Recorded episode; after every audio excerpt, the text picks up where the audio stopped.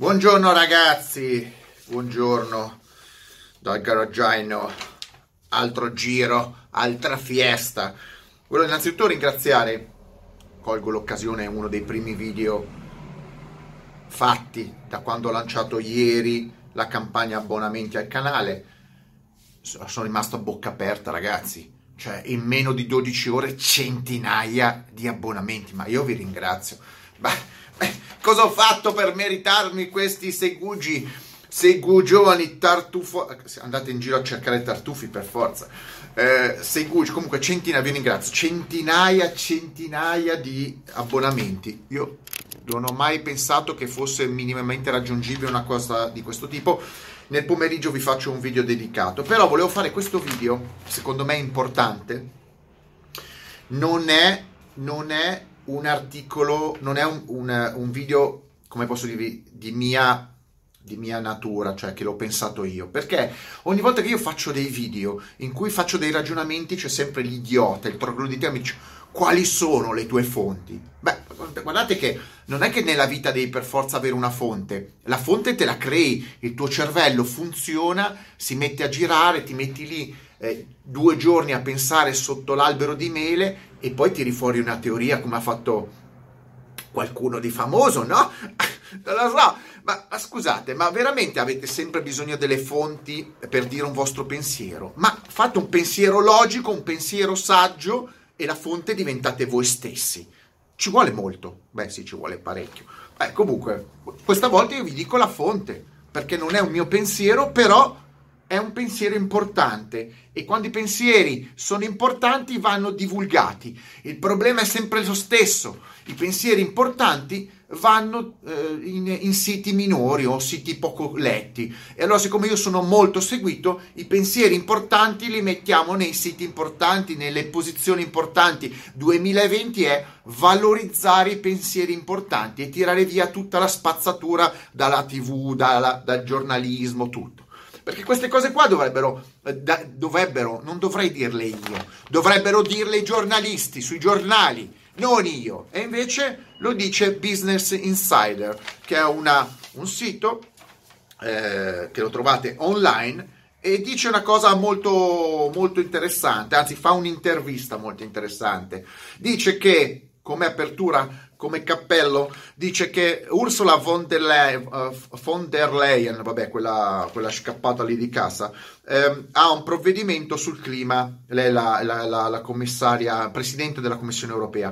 Eh, dice che il patto climatico che lei ha, ha lanciato ai cittadini europei prevede azzerare le emissioni inquinanti nel 2050. Lei non sa minimamente di che cosa sta parlando. La, la von der Leyen, la Ursula von der Leyen, quella che è, non ha minimamente la capacità di capire neanche se un phon è acceso o spento, figuriamoci a lanciare questi patti. Ma ovviamente, essendo messa lì ad minchiam da qualcuno, dice quello che deve dire, minchiate appunto. Una decisiva svolta consapevole, dice la von der Leyen, verso la green economy mette sul piatto 300 miliardi di euro per la transizione industriale.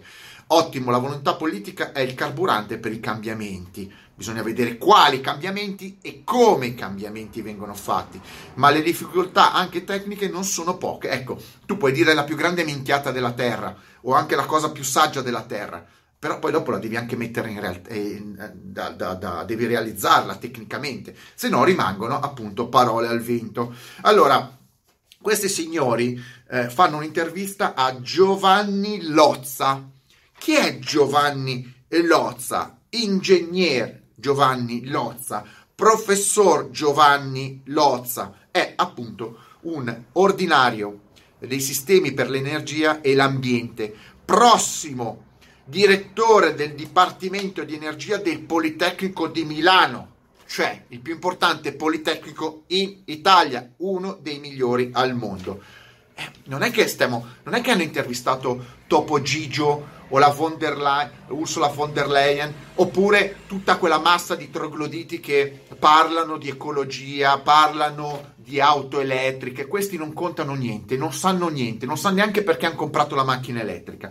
Allora, Giovanni Lozza, professor Giovanni Lozza, eh, dice che c'è un problema eh, c'è un, un approccio pragmatico al problema da effettuare. La mobilità elettrica è certamente risolutivo per quanto riguarda gli inquinanti come gli ossidi di azoto e il particolato. È ovvio, è ovvio, se tu vai in giro in elettrico, la macchina non ha emissioni, mi sembra ovvio. La gente si ferma lì, la gente, i trogloditi si fermano lì. È la diversità tra un professore o tra uno che studia e uno che capisce le cose e il troglodita con la macchina elettrica è questa, è che lui compra la macchina elettrica perché dice "Oh, io senti come respiro bene, senti qua". allora, soprattutto nelle aree cittadine, ovviamente. Se si ragiona sulle emissioni di gas serra, invece il discorso si fa un po' più complicato e meno lineare, no? Sono, eh, ho capito, seguitemi perché qualche troglodita che mi segue c'è comunque. Guardando con neutralità tecnologica, cioè non ci devono essere presupposti di fanatismi, quindi ah io compro la macchina elettrica, voi inquinate con le vostre stufe a carbone, questi sono dei trogloditi. Chi vi risponde così è un troglodita, ve lo dico subito, è un troglodita. Le, op- le opzioni che oggi abbiamo a disposizione si può dire che anche le soluzioni convenzionali, quindi benzina, diesel, gas, conservano una validità rilevante, cioè sono valide non è che l'elettrico distrugge, ah, supera il, il, il, il diesel o la benzina o il metano, no, sono importanti. La realizzazione di veicoli elettrici comporta in ogni caso un pacchetto di emissioni gas serra non trascurabile e va sottolineato che attualmente i motori endotermici e nello specifico il diesel di ultima generazione, quelli omologati 6D, Euro 6D, possono avere emissioni di CO2 in determinati contesti inferiori a quelli dei veicoli elettrici. Avete capito? Lo dice un professore, non ve lo dice vostra cugina o quella delle, delle pulizie del pianerottolo. Svegliatevi, eh, svegliatevi. Cancellare il diesel tout court non è, tout court, come si dice? Io non so il francese. Tout court non è una soluzione sempre corretta, proprio in termini ambientali. E io non sono pro diesel. E io non sono pro diesel. Per cui le emissioni zero sono una chimera? Cioè un sogno, non una TVR chimera. Perché sono, sarebbero, eh. No, non sono una chimera, dice il professore, ma vanno spiegati alcuni passaggi e bisogna spiegarli ai trogloditi. Per quanto riguarda la realizzazione delle batterie, le emissioni di CO2 legate a queste produzioni sono da conteggiare non si possono parlare, non si può parlare di auto elettrica pulita e avere eh, tonnellate di batterie. Considerato anche il parco elettrico del paese di produzione, che di solito non è quello di utilizzo. Se le batterie vengono fatte in Cina, è bisogna poi si vengono trasferite eh, in America alla Tesla o vengono eh, alla Volkswagen in Germania e quelli sono altri costi, no? Ok? Eh, su questa base possiamo valutare un bilancio moderatamente positivo per il contenimento del CO2 nelle strategie nelle stragrandi maggioranza dei paesi europei, mentre per i eh, big asiatici, India e Cina, e in parte anche degli Stati Uniti, il contributo rischia di diventare negativo se si guarda all'attuale panorama tecnologico della generazione di energia elettrica. Comunque certo che anche per la produzione di energia si va verso soluzioni di decarbonizzazione, ovvio, ci sono sempre più pale eoliche, eh, sistemi eh, geotermici, pannelli solari, ok? E quindi ci sarà sempre una, eh, cioè un aumento della richiesta mondiale di energia, ma ci sarà una, eh, proporzionalmente una diminuzione dell'uso dei combustibili fossili in cambio di energia pulita rinnovabile. Avete capito? Ok? Non è che non si sta facendo niente, si sta facendo qualcosa. Al netto della CO2, per produrre le batterie al litio con la miglior ehm, eh, tecnologia, qual è la soluzione per la mobilità di domani? Allora, gli attuali accumulatori al litio, le batterie che avete nelle vostre enormi macchine elettriche, pesanti, pesanti, pulite, pulitissime, pulite perché eh, pulite perché usate l'aspirapolvere nella, nella vostra macchina. Gli accumulatori al litio sono una tecnologia consolidata ci potranno essere ulteriori miglioramenti, ma il loro stato di sviluppo ormai è avanzato. Non si possono migliorare più di così. Quindi quando qualcuno mi dirà quali saranno le batterie o mi dice quali saranno le batterie o se continua a dirmi che le auto elettriche con la batteria di oggi sono auto pulite, qual- qualche teslaro si informi, ci saranno degli sviluppi, ma mi deve dire quali, visto che non studia non me lo dirà mai. Con le batterie attuali, l'industria dell'auto è in grado di proporre veicoli efficienti a prezzi che possiamo già oggi definire di medio impegno economico, ovvero la tecnologia delle auto al litio è praticamente arrivata al massimo, quasi al massimo dello sviluppo e i costi sono quasi arrivati al minimo. Quindi se voi pensate di avere macchine ancora più economiche con questa tecnologia, praticamente scordatevelo, o ve le regalano o le, i prezzi sono questi. Quindi o qualcuno scende con gli utili o se no le macchine costeranno sempre quello che costano. Però la ricerca non si ferma qua, giustamente. Uno degli obiettivi più impellenti è quello di scavalcare il cobalto che è parte delle, delle, batterie al litio. Questo metallo non solo è costoso e raro, ma il 95% arriva dal Congo, è controllato dai cinesi. Le condizioni di lavoro di quel paese sono critiche e così si innestano problemi etici non indifferenti. Anche per questo affrancarsi dall'uso del cobalto è necessario. Se però in una batteria non si usa il cobalto, il cobalto avete capito, non si usa il cobalto, allora peggiorano le prestazioni e aumenta il peso. Se non si usa il cobalto eh, si fa sempre nella direzione opposta, aumento del peso dell'auto e diminuzione delle prestazioni. Quindi eh, più che il litio il problema è il cobalto che nessuno cita. Ho capito? Avete capito? Quindi il litio è già più raro, ma il cobalto è rarissimo, ok? Eh, e, se per, e, se questo può essere indifferente per gli accumulatori statici, per la rete elettrica, per l'automotivo invece la variazione è sensibile. Poi ci sono filoni di ricerca per nuovi tipi di batterie, lo stato solido, eh, al grafene, eh, ai sali e vediamo insomma tutto quello che c'è. Ma qui siamo ancora a livello di prototipi, se non ancora di sperimentazione in laboratorio.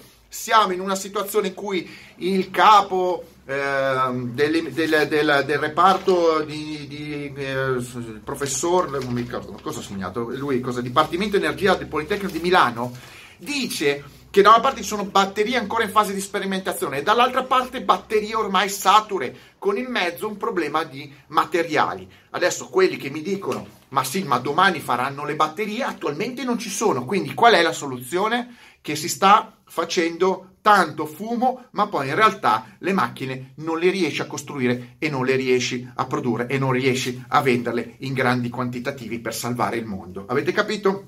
Ultimo pezzo, poi chiudo. Eh, ci sono altri ostacoli perché le auto elettriche possano sostituire quelle convenzionali? Ci sono, ecco, avete capito? Ci, questo, io, io questo, questo è una cosa per tutti i teslari. O lo capite o veramente andate a studiare. Perché io mi sono anche rotto le palle di parlare coi trogloditi. Adesso io sono simpatico, gentile e tutto. Ma i teslari non sanno nulla e vengono a dire a me che non so nulla. Cioè è il nulla che viene a dire al nulla. Che casino state facendo? Questo è il professore Lo, Giovanni Lozza. Dovete andare a dire a lui che non capisce un cazzo. Brutta massa di ignoranti trogloditi proprietari di Tesla, l'unica cosa che sapete fare è aprire il portafoglio e comprare delle macchine inutili. Al netto, al netto delle peculiarità tecniche, come per esempio l'autonomia e i tempi di ricarica, c'è un altro aspetto che va ben ponderato, l'impatto della mobilità elettrica sulla rete di generazione e distribuzione dell'elettricità. Se avete una Tesla e non potete caricarla,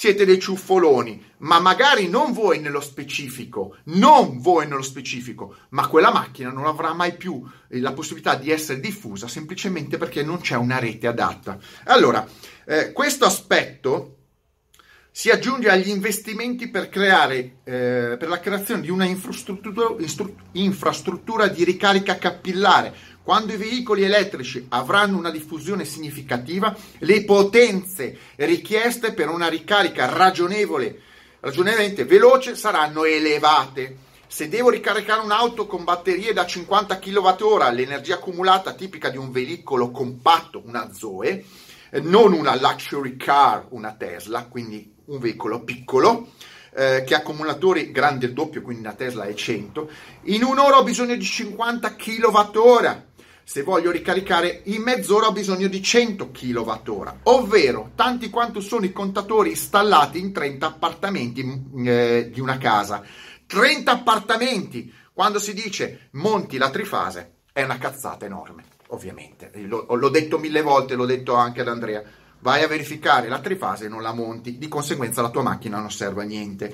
Moltiplicata per i veicoli circolanti bisognosi di una ricarica diventa una potenza enorme, in prospettiva fino anche al 50, all'80% dell'attuale potenza massima della rete. Giovanni Lozza, professore, andategli a scrivere a lui che non sa le cose. Il risultato è un impatto forte sulla rete in termini di potenza, ma a conti fatti molto di meno in termini di energia. Questa situazione potrebbe mettere a repentaglio la qualità della fornitura elettrica e l'affidabilità dell'infrastruttura, per cui si deve si devono prevedere investimenti importanti sulla rete per affrontare i picchi di potenza e qui è bene ricordare che il costo dell'installazione dipende dalla potenza, mentre l'utente paga l'energia che consuma. In pratica si rischia di investire molti soldi con un modesto ritorno economico. Esperti di auto elettriche, non sapete di auto in generale, non sapete di auto elettriche, non sapete di elettricità, non sapete di ecologia, non sapete di economia, non sapete di industria. Ma che cazzo sapete? per uscire da questa impasse bisogna realizzare reti intelligenti che gestiscano i consumi anche e anche le ricariche dei veicoli per evitare le devastanti rampe di carico. Si deve pensare anche a una serie di sistemi di accumulo che assorbano le variazioni di richiesta energetica. Una delle risposte non banale, non banale, vostre, nei vostri cervellini di sognatori di eh, vincite facili alla lotteria e auto elettriche che volano, non banali, non vostri sogni, potrebbe essere il sistema V2G, Vehicle to Grid eh, ma fra le auto e la rete ci deve essere un inverter. Si può fare di tutto, tutto si può fare, tutto nel mondo si può fare, ma è, è necessario affrontare con serietà le sfide che un sistema sempre più complesso propone. È questione di complessità e costi. E costi, e siccome voi i soldi non li cacciate, dovete girare a piedi. In conclusione, Pensare a un mondo completamente decarbonizzato è una prospettiva verso cui bisogna andare. Il problema è che l'ingegnere, professore Giovanni Lozza dice non so quanto, non so quando! E quindi come cazzo fanno i politici a mettere delle date? Come stracazzo fanno i politici a mettere le date? Mettetemi like, stralike e mega like. Basta chiacchiere, basta supercazzo. I politici non sanno niente, i consumatori di auto elettriche non sanno niente. Il problema è che si è dentro a un enorme punto di domanda dove qualcuno pensa di vendere le auto elettriche prima di aver creato un'infrastruttura eh, eh, eh, compatibile con le auto elettriche. Ciao!